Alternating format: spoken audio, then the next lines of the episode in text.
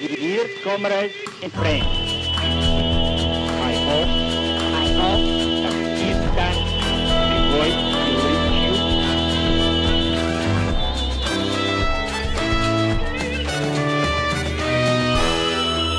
you. You're listening to Red Flag Radio. My name's Ros Ward. I'm the host of the podcast. And I want to acknowledge that the recording of this podcast takes place, uh, as it always does, on Aboriginal land, land that was stolen and that was never ceded, that always was and always will be Aboriginal land. My uh, co producer of the show is Liam Ward on the dials in a different room from me, Hi. trying his best. And I'm sure you all appreciate he's been trying to make the sound quality of these recordings in ISO as good as possible. Mm. Um, but obviously, it's not going to be as good as it could be when we're all back together again. Yep. So we will be as soon as we can be. um, and if you want to help us out um, by supporting the show financially, patreon.com forward slash red flag radio podcast. The topic for discussion on this episode actually um, made me think about the introductory music because the voice in the introductory music, and we've mentioned this before, is the voice of Leon Trotsky, the person that we are going to be focused on um, in today's discussions. And that's a broadcast that he made in 1930, trying to uh, reach out to people um, around the world by audio recording. And must have been a record or something that just got like sent out to people. Pretty incredible. Um, so obviously we have, you know, we don't think Trotsky is awful. Otherwise, we wouldn't have put him in our opening theme music. Uh, so the show today, um, we're going to be talking to Emma Norton and Luca Tavan, who are both uh, socialist, revolutionary socialist activists. One in Sydney, one in Melbourne at the moment, and um, about kind of the legacy of Trotsky in a way, and this idea of what Trotskyism is all about because it's sort of one of those topics, and maybe I'm a little bit um, older than these two in terms of things that come up in online discussions about socialism and communism, and some of the debates that happen in forums that I'm uh, not a part of. But you know, I'm I'm working towards a TikTok account any any day now. But I don't know if there's much Trotsky on TikTok. But he does come up, um, I'm told, Emma, in some of these spaces. So, why do you think it is, and sort of how does that happen um, that people are talking about Trotsky and Trotskyism, considering he died in 1940 and Mm. he's not on TikTok? I can't vouch for whether he's on TikTok or not, but um, yeah, I mean, there's Trotsky the man who obviously did some pretty cool things and helped lead the only successful workers' revolution in history and uh, also led the fight against Stalinism. And hopefully we'll get into that a bit later. Uh, but I think a lot of the time when we hear the word trot or Trotskyist bandied about on the left, people aren't really necessarily referring to all these internecine debates about Trotsky himself. There's kind of a whole narrative conjured up by the word Trotskyist, uh, which I think is often meant to belittle and demonize people who are like principled revolutionaries and Marxists. Um, and a, an example that has kind of been with us for the last few years that's not on uh, TikTok or the internet, but is on uh, is in Britain in the Labor Party um, with the rise of Corbyn. And a lot of the people in Labor, in the kind of bureaucracy of the Labor Party who hated Corbynism, spent years, the last few years, blaming like Trotskyist interests for the rise of Corbyn. Um, think it's a way of insinuating that Corbyn isn't popular because Labor supporters are sick of, you know, neoliberalism and Blairite uh, crap, but that you know there's an unrepresentative, sinister minority of infiltrators who've entered the ranks of the Labor Party and have managed to like pull the wool over people's eyes um, and convince them that these kind of left wing fantasies are actually possible. And I think that's the kind of um, scare tactic that a lot of people uh, to our right are using when they conjure up the image of Trotskyists and trots. Um, you know, it's a very useful thing when you want to make a more right wing argument that might not be that popular uh, to just kind of conjure up this conspiracy theory instead. So I think, other than that, it's also a cipher for a bunch of deba- debates on the far left um, about reform or revolution. Like, what does socialism actually look like? You know, obviously, there's lots of people who look to uh, Stalinist or kind of semi Stalinist regimes around the world um, as real socialism uh, rather than workers' democracy. And I think also the question of what kind of party we actually need to rebuild a socialist left. Should it be broad and electoralist, or should it be a kind of um, smaller uh, minority of revolutionary Marxists? So I think all of these debates are sort of part of the uh, the use of the word trot and the you know um, calling on Trotsky's uh, legacy. Mm.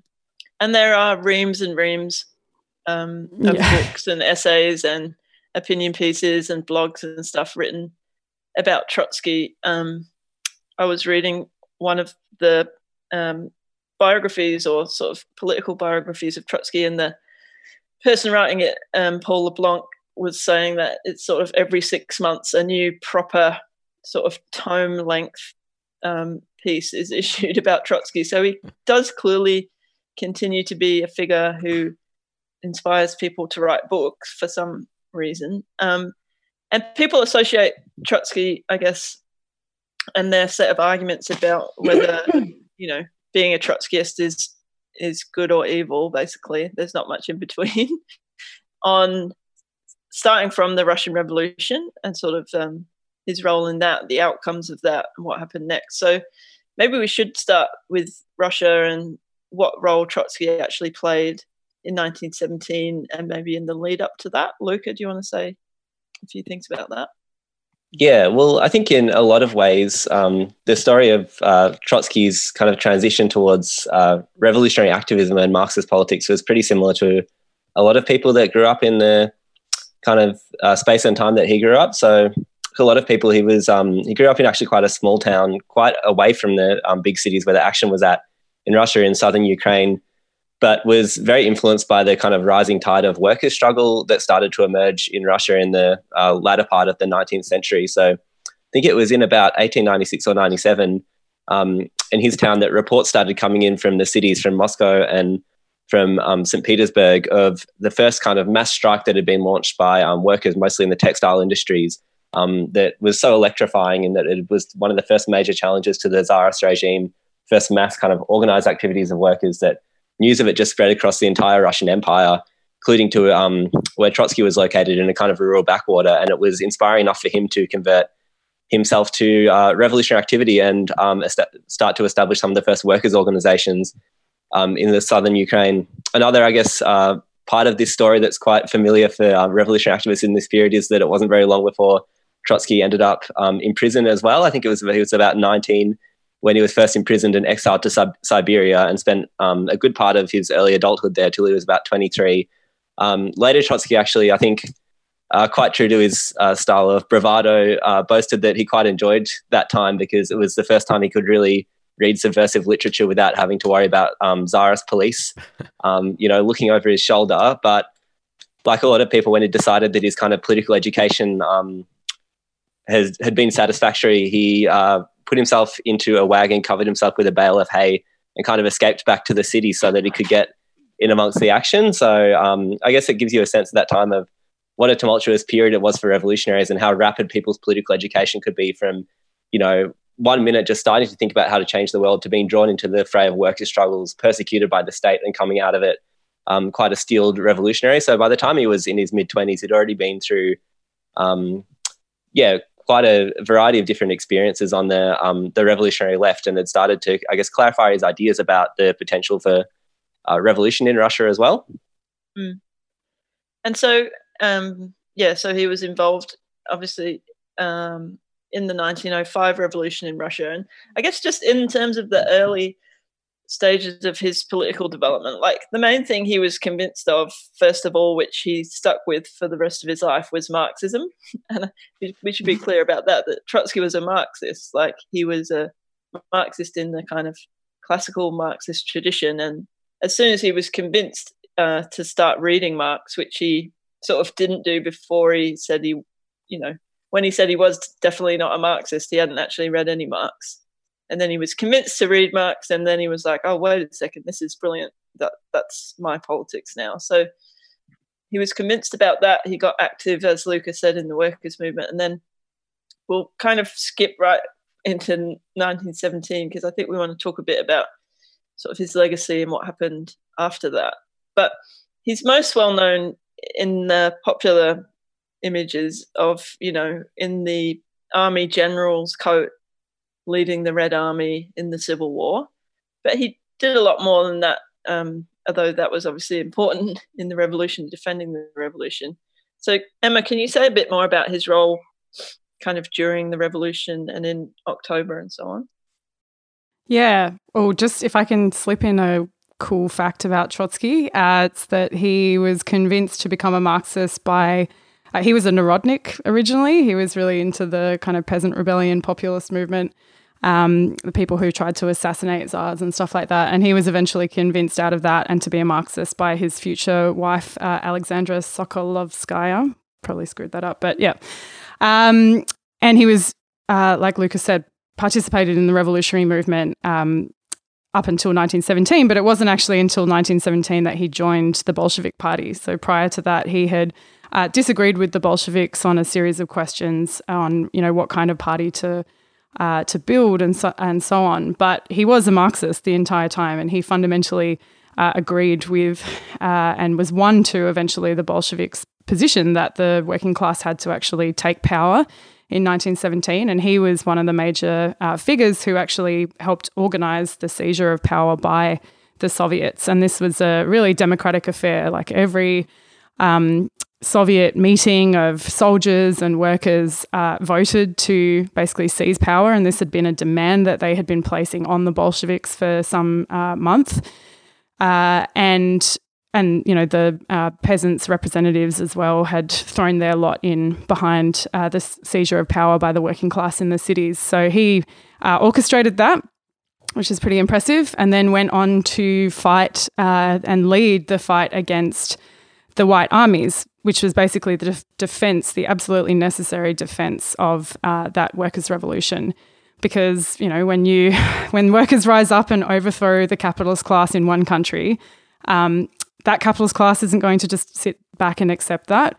Particularly, the old czarist regime did not just sit back and accept that. And um, as well, like all of the country, all the capitalist countries of the world decided they had to crush this fledgling socialist state. So uh, it was Trotsky who actually led the successful defense um, by the Red Army of the workers' revolution. So that had, you know, a whole series of pretty horrible consequences because of the exacting tolls that it um, it uh, reaped out of the working class and uh, out of the you know production. Like production basically collapsed uh, in the course of that war. Um, but yeah, he did play a really important and inspiring role, I think, in the first and only successful workers' revolution in history. Our comrades across the world. We've got to say the Russian Revolution was defeated by uh, counter revolution and the fact that the revolution didn't spread in the rest of Europe, and you know that we'll have other discussions um, on this podcast about the Russian Revolution in more detail. But Trotsky becomes notable in his opposition to kind of what comes after the revolution, and that's really, um, in in some ways, what he's best known as uh, leading that opposition to Stalinism, and that's I think what people understand most commonly to be what Trotskyism kind of is about. So, what what motivated or what was key to Trotsky's opposition to Stalin? It clearly wasn't every Bolshevik that took up his same position as him, and he was very, you know, active in opposition to Stalin. So, why did he do that? What was that about, Luca? Well, I guess in a way, Trotsky in the early 1920s, after the end of the Civil War um, and some of the historical details that Emma has just gone over, Trotsky is starting to grapple with a question that a few of the leaders of the Russian Revolution, people who were the most committed to the political vision that it laid out of a radical working class democracy, were trying to come to terms with, which was the fact that um, in many ways, a lot of the things that they had accomplished in 1917, um, so a grassroots worker democracy from the factory floor up that could dictate kind of every area of life, um, a form of democracy completely opposed to the sort of passive bureaucratic parliamentary democracy that we're used to today. Um, that a lot of those gains had been um, undermined and eroded by the very process of trying to defend the revolution from external attacks. So it's a very heroic exertion that um, the Red Army kind of, I think, um, engage in against 14 different armies to try and um, stop them from basically being crushed and a counter-revolutionary dictatorship being established. But in a lot of ways, it's um, at the expense of cannibalizing a lot of the institutions of the revolution itself. So all of production within Russia has to be basically directed towards a defensive war to stop workers being invaded and slaughtered. The basis for an actual socialist economy, which is a society of plenty and abundance, where you can actually provide for everybody's needs, was an impossibility because of the kind of economic collapse that came with that mobilization. And the Soviets, which were the yeah, radical working class democratic institutions that the revolution had uh, given birth to, um, as a result of the devastation created by the war, effectively became uh, hollow shells. Um, they were never uh, there was never a, a, a legislative act um, that was signed off in this period that said the Soviets don't exist anymore. But in practice, they ceased to function because the vast majority of workers were either exerting themselves um, to try to defend the revolution from foreign threats or just were focused on survival, you know, figuring out how am I going to feed myself. Um, it was not a space that allowed all this these opportunities for people to be involved in daily mass meetings, figuring out how they want their lives to be um, run. So the effect that that had in um, in Russia was that there was increasingly through the early 1920s a kind of bureaucratization of the state. Um, more and more, um, what had been the Bolshevik Party, now known as the Russian Communist Party, came to substitute itself for more and more of the functions that the um, workers' councils, the Soviets, were unable to fulfill, and more and more clearly started to take on elements of um, essentially a, a, new layer that had counterposed interests to the working class. Um, so not just a kind of uh, bureaucratic set of institutions to help workers along, but a layer of people whose life conditions were quite divorced from ordinary workers, who had a different mode of thinking, who um, um had a stake in, I guess, maintaining the status quo and material privileges. And so Trotsky starts grappling with um, what is the nature of this rising bureaucracy and how can we fight it against it and re-energize the kind of radical working class democracy that this revolution was um, all about. And I think the starting point for his critique of Stalinism is that how do we deal with um, the the limitations that we're coming against up against as we try to transition towards a socialist society and these new forces that are acting as a quite a conservative layer to stop um, progress towards um, the kinds of things that we want to achieve. So, what did this look like in terms of what Trotsky was doing then, Emma? Yeah, uh, well, he organised um, a section of the opposition to Stalin's um, increasingly kind of bureaucratic uh, rule over Russia. And uh, I mean, they were in a very tricky situation. So he didn't have all of these answers or, and couldn't uh, magically make the situation better. Like, Marxists aren't idealists. We don't think you can just will your way out of a situation where uh, a workers' democracy has basically collapsed because the whole basis for it, which was the working class, which needs uh, industry to be functioning, needs factories to to exist, um, had collapsed, and there weren't all these fast and easy answers. But Trotsky did try to provide some. Um, he argued for a revival of working class democracy in any way that they could. Um, and he argued against some of the more uh, bureaucratic kind of extremes and authoritarianism of the uh, the Stalinist clique. He also argued against the right, who more wanted to just kind of open up uh, markets and you know just rest, restore capitalism uh, in order to get themselves out of the immense social crisis that Russia was plunged into. I mean, yeah, people should go and look at the statistics if you want to have a sense of just how horrific this was, and it wasn't because of the revolution alone, it was because of you know the imperialist war that Russia had basically lost, uh, the treaty that they had to sign with Germany that signed signed over a whole bunch of their territories, um, the blockade from basically every other country on earth that stopped basic materials going into Russia. So the level of social crisis was immense, and within that, uh, it was possible and kind of on some level necessary for a bureaucracy to usurp the um, democratic power of working class people. Uh, I don't think there were all these other options out of it other than a counter revolution, which the you know the Bolsheviks had successfully faced off under Trotsky's leadership in 1920 and 21. Um, and Trotsky, you know, put up a good fight, um, him and his comrades, and he was eventually exiled. And he really was the the leader and face of that opposition to Stalin. And so he also became like the, you know, enemy number one of the Stalinist regime, like the bad guy. Um, and Trotskyists, I think, uh, you know, people who agreed with Trotsky's critique of Stalinism and uh, often, you know, eventually split the various communist parties around the world. Um, they were seen as, yeah, enemy number one as well, and really demonized by both the Stalinist regime in Russia and their kind of uh, Communist Party allies around the world. Mm. So people get this perception of Trotsky that's not only influenced by, you know, right wing pro capitalist ideologues, but also the Stalinists who want to kind of smear his name and his legacy. And um, that was kind of like their project from that period in the 19, mid 1920s until today. They're still doing it. Um, so what? But what was happening then, Luca, in terms of just a reminder, I guess, about the size and the scale of the international communist movement then um, from the 1940s or 30s really onwards um, in relation to the size and scale of the kind of international people who still wanted to um, fight for the original Bolshevik revolutionary position that Trotsky held on to. I mean, it's a pretty epic task that, that that was facing the Trotskyist movement.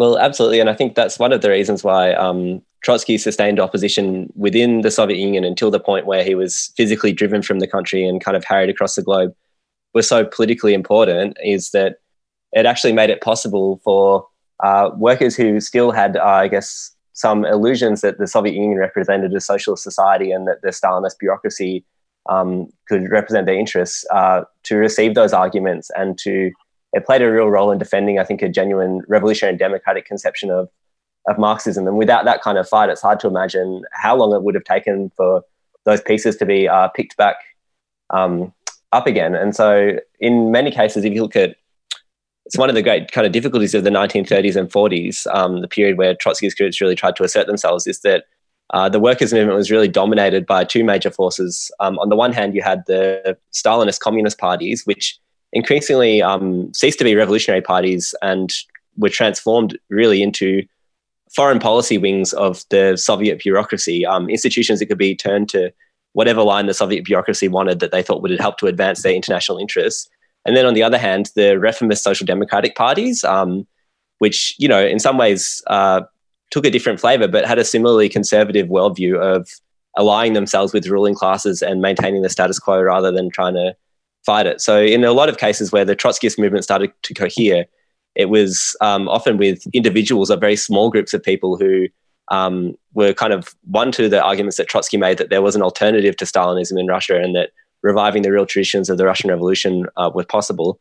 I think it's worth just quickly acknowledging that this wasn't just um, kind of in the West or in countries outside of Russia, though, but that Trotsky also won working class support within Russia for a period before um, that was crushed. So there was something estimated between 10 and 30,000 um, workers who were under the influence of the Trotskyists wanted to fight against the bureaucracy and restore genuine working class um, democracy. And one of the things I came across that I thought was quite inspiring was that on the day of Trotsky's exile, um, he was first exiled to Alma Ata, which was kind of on the outer reaches of the Russian Empire itself. Um, his exile in 1927 had to be delayed by a couple of days because demonstrations of thousands and thousands of workers and students just rushed onto the train tracks and physically blocked them to stop the person that they saw as, um, yeah, representative of the the revolution that they'd fought so hard for, um, being chased out of the the country. But from there, I guess the the movement kind of had reverberations across the world from small groups of people breaking with Stalinism in the United States, eventually catching on here in Australia, um, as well as I think some quite inspiring examples of quite mass and serious working class organizations in places you might not really expect, like in Vietnam and Sri Lanka, which is maybe something we could talk about a little bit. Mm. Yeah, let's talk about some of that stuff internationally, Emma. Like, what were some of the things that were going on for Trotskyists around the world? Well, I think the first thing to say is that it was hard going. It would have been really, really tough. Um, the communist movement had rightfully grown to be absolutely mass because workers were really inspired by the successful um, workers' revolution that they witnessed in in Russia. So um, the Trotskyist movement was up against really massive parties and parties that were quite brutal towards Trotskyists. This was not like a comradely debate or something. This was a regime in Russia which was consolidating into um, what I would call like a state capitalist regime that exercised its power in the same way that every regime everywhere does, which is, you know, you've got your foreign diplomats, you've got your uh, guns and tanks, and your economic power as well that you influence, um, you use across the world. And one of the major kind of foreign policy outlets or vehicles that the Russian regime had was the communist parties. Um, and so they had a direct link to like millions of workers around the world, which is pretty incredible. And so if you're a Trotskyist dissenter, you're not like yeah, seen as part of the same movement or something. They were pretty vicious. I think some examples from America give you a sense of this. So uh, the way that the American Trotskyists actually split from the communists was uh, that one of their leaders, uh, Jim Cannon, was basically at the um, at one of the conferences in Russia and like found an accidentally translated uh, copy of Trotsky's critique of Stalin's first five year plan and realized immediately like this is contraband basically. You can't you can't distribute this except in total secret. So he uh, him and a Canadian comrade like um, basically escaped with it back to uh, back to the United States and uh, he would let individuals into his apartment and they would have to read the entire thing there. And if if you know once they were convinced then um, they were part of this like secret underground trotskyist uh, clique. And it wasn't uh, for some weeks that they actually split from the communist party. So and they did that because they knew how repressive um, the communist party was going to be towards them. And that continued. Like it was really hard for them to even have meetings. You know you try and put on a meeting about why hitler is a bad guy and the communist movement internationally should stand up against uh, his rise in Germany, and you'd have Communist Party thugs come and actually beat the shit out of your uh, your speakers and stuff and try and shut it down. So, so there was a lot of um, difficulties uh, for the Trotskyists. But there were also some serious uh, successes. Like, you know, Trotskyists, I think, had the right attitude largely to one of the fundamental questions, which was what actually is socialism? It's not this horrible authoritarian regime, it's workers' democracy. Uh, and so often they had a very good attitude to how you intervene into uh, workers' movements. And despite being a small minority, they were able to make some gains. So they led uh, really fabulous strikes in uh, America, particularly in Minneapolis, which is my favorite example. I don't know if I have time to, to go into it, but uh, basically they led what Im- amounted to a civil war of truck drivers and the whole working class of Minneapolis against uh, the bosses, and they won. And then they went on to like organize eleven different states across the Midwest. Uh, and this was all led by a tiny band of Trotskyists. They started off as 30 people in that city. And all of that in the um, context of the 1930s and the Great Depression, where you know, you think about the relevance to that now in, in terms of when when there's a massive crisis of capitalism, is there anything workers can do? Then, yeah, that period of the 1930s in America and what the Trotskyist organizations did is really um, an excellent example of that. And Farrell Dobbs is one of the people who's written about that. People can um, look at the Red Flag bookshop uh, for some of those titles about that period. So, Liam, I think you um, have done some work around the history of the Vietnamese Trotskyists. Is that right? Uh, a little bits and pieces, yeah. And uh, uh, I recommend there's a fantastic book called Revolutionaries They Couldn't Break, uh, which should be essential reading because it's the Vietnamese Trotskyists organized uh, a party, you know, a revolutionary Marxist party that was actually bigger than the than the Communist Party, than the Stalinists. And there's not many examples around the world where you can think of that, you know, where the where the communists in the 1930s had to they had to figure out how to relate to this other force that was bigger than them, which was the Trotskyists. You know, um, they won at one point. They won uh, a majority in um, the Saigon City municipal elections. You know, like this major city, the biggest industrialized city in Vietnam, um, and uh, they led a, a, series of amazing strikes. Uh, were involved in um, involved in the sort of earlier uh, the earlier periods of the uh, movement against uh, French colonialism. Uh, a lot of those Trotskyists in Vietnam were actually won to Trotskyism because they were from like petty bourgeois families who went to and sent their kids off to study in France, met the Trotskyists over there, came back as Trotskyists. Uh, it's a really amazing and inspiring history. Um, unfortunately, like so much of our amazing, inspiring history, it also ends in tragedy. Uh, and the what happened to the Trotskyists in Vietnam and how they've been written out of history uh, was that they were slaughtered by these uh, communists who, um, you know, who turned on them and uh, by certainly by the end of oh, I can't remember exactly when the killings happened, but uh, a whole series of these very heroic, important figures who should be more widely known to the history of revolutionary Marxism were slaughtered uh, at the hands of the Vietnamese Communist Party. People like Ta Thu Thau, for example, who people residents in Saigon for many many years, or Ho Chi Minh City, I should say, but residents in that city for many years uh, had a little street uh, just near Ben Thanh Market, which people might know Ben Thanh Market. Uh, they locals there still call that Ta Thu Thau Street, it, despite the attempts of the Stalinists to erase that history.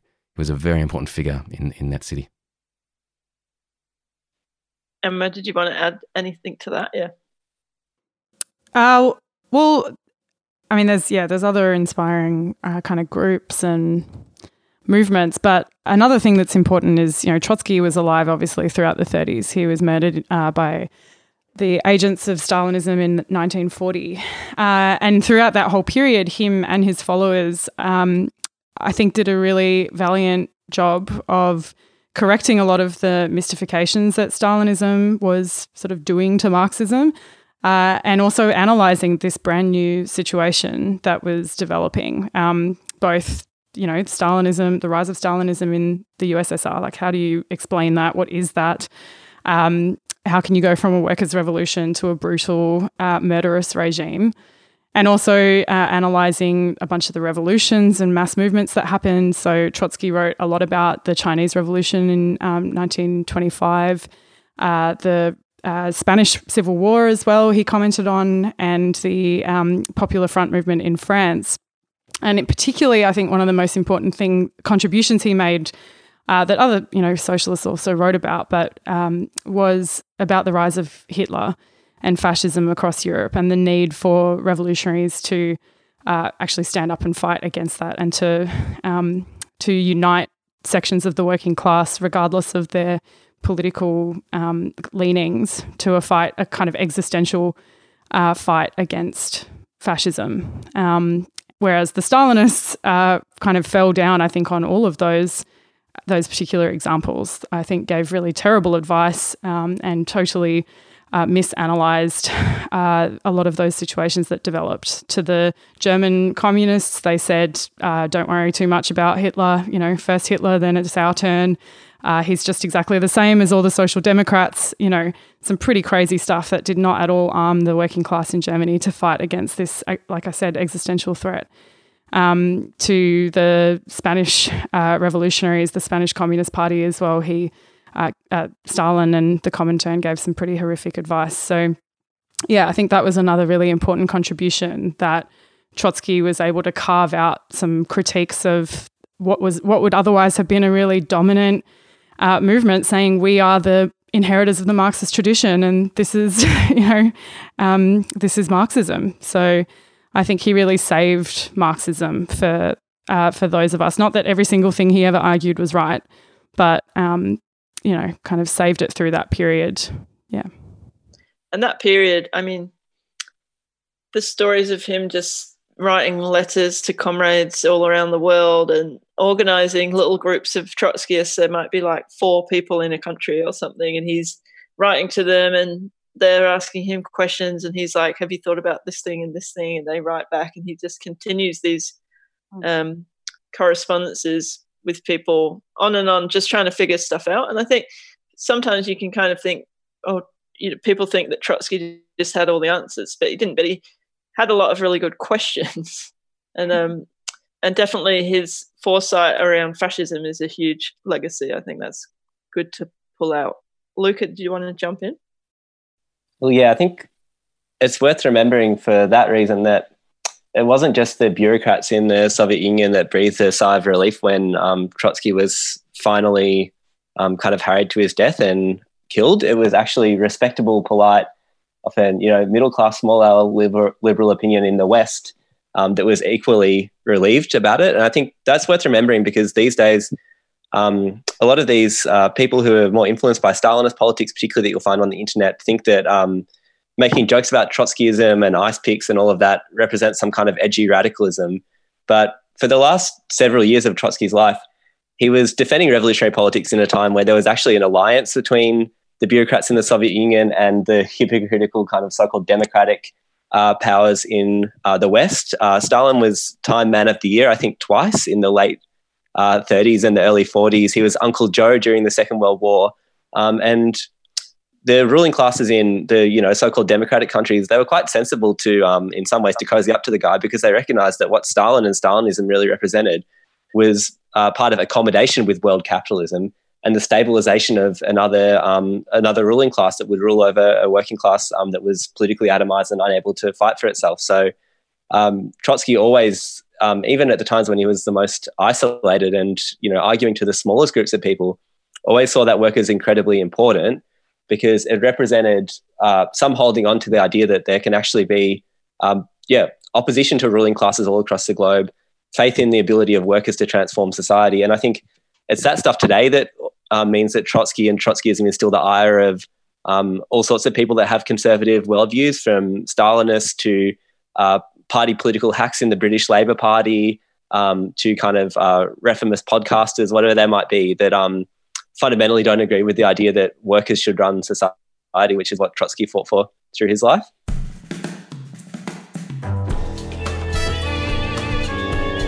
The way of the revolution as.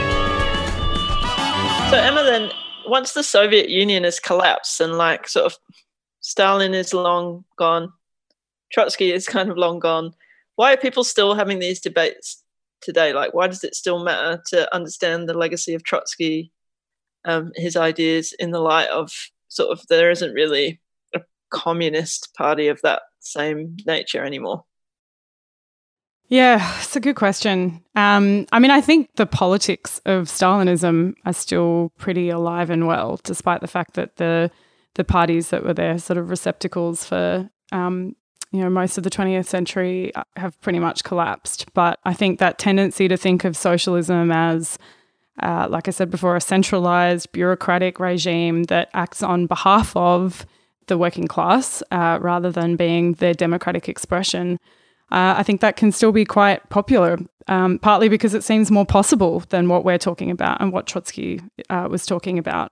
Um, it's you know a lot easier to point to horrible bureaucratic regimes around the world than it is uh, to point to you know a global internationalist working class revolution that um, I think is actually what we should be fighting for. So I think for that reason, there's still you know plenty of Stalinists who like to crap on about ice picks and stuff, uh, as Lucas said.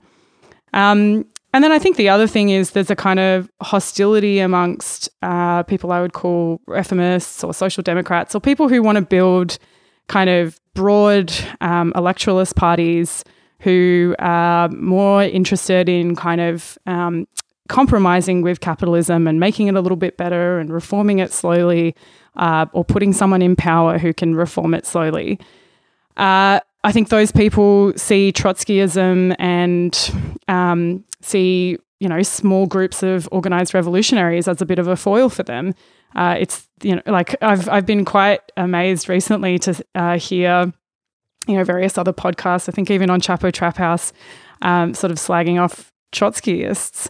It's not because they even necessarily come into contact with Trotskyists that much, but it seems to them like Trotskyism uh, being a principled revolutionary, building a small but serious uh, revolutionary organization and trying to win people to Marxism, they see that as a, an alternative to their project, which for the most part for all of these people is, um, yeah, building a broad kind of electoralist front that, I mean, in the case of Americans, like outrageously tries to uh, place itself in the oldest and most horrible uh, capitalist party that the world has ever known, the Democrats. So I think, yeah, it kind of comes up more than you would think, not necessarily because these people have read all of this history about Trotsky himself, but it, yeah, the, the Trotskyist movement, despite having been small in most places, did um, successfully, I think, you know, well, did kind of represent uh, revolutionaries who wanted to organize a Marxist party, basically. Um, yeah. And Chapo Trap House uh, people, if you're listening, happy to have you come on Red Flag Radio and debate it with us. Um, so, Luca, when you uh, when you get called a trot, which I'm sure you've experienced, do you take it as a badge of honor, or how do you feel about that? Is that something? Um, yeah, I have no problem with it. Really, I think in a time when, um, as Emma alluded to, Stalinist politics are not a dominant force in the world, that is the main question that the left have to clarify.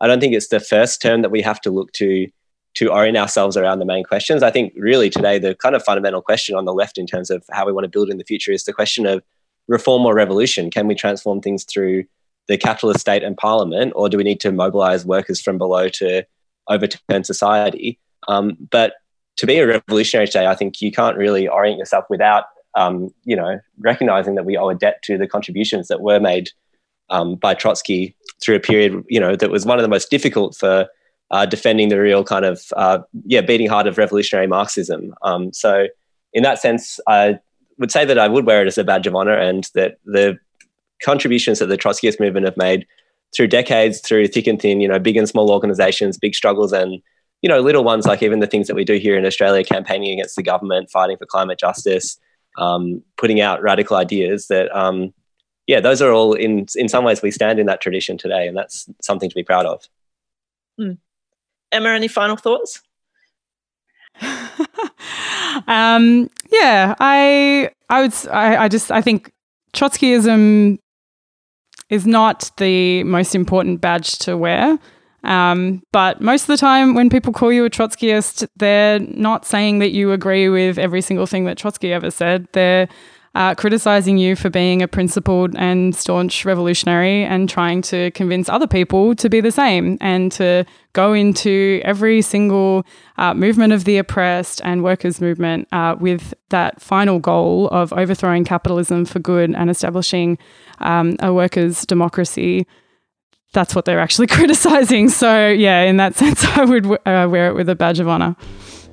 Cool. That's been a really interesting discussion. I hope it's inspired people to um, read a bit more about the legacy of uh, Trotsky, Trotsky's um, life in the Russian Revolution and afterwards, and some of the things he wrote. He's an amazing writer. If people haven't actually read Trotsky's work, um, the history of the Russian Revolution is a must read. It's long, but it's worth it. It's good. Um, and you can get all of those things at Red Flag Books. And you're listening to Red Flag Radio. Thanks, Luca, Emma, Liam, we have a world to win.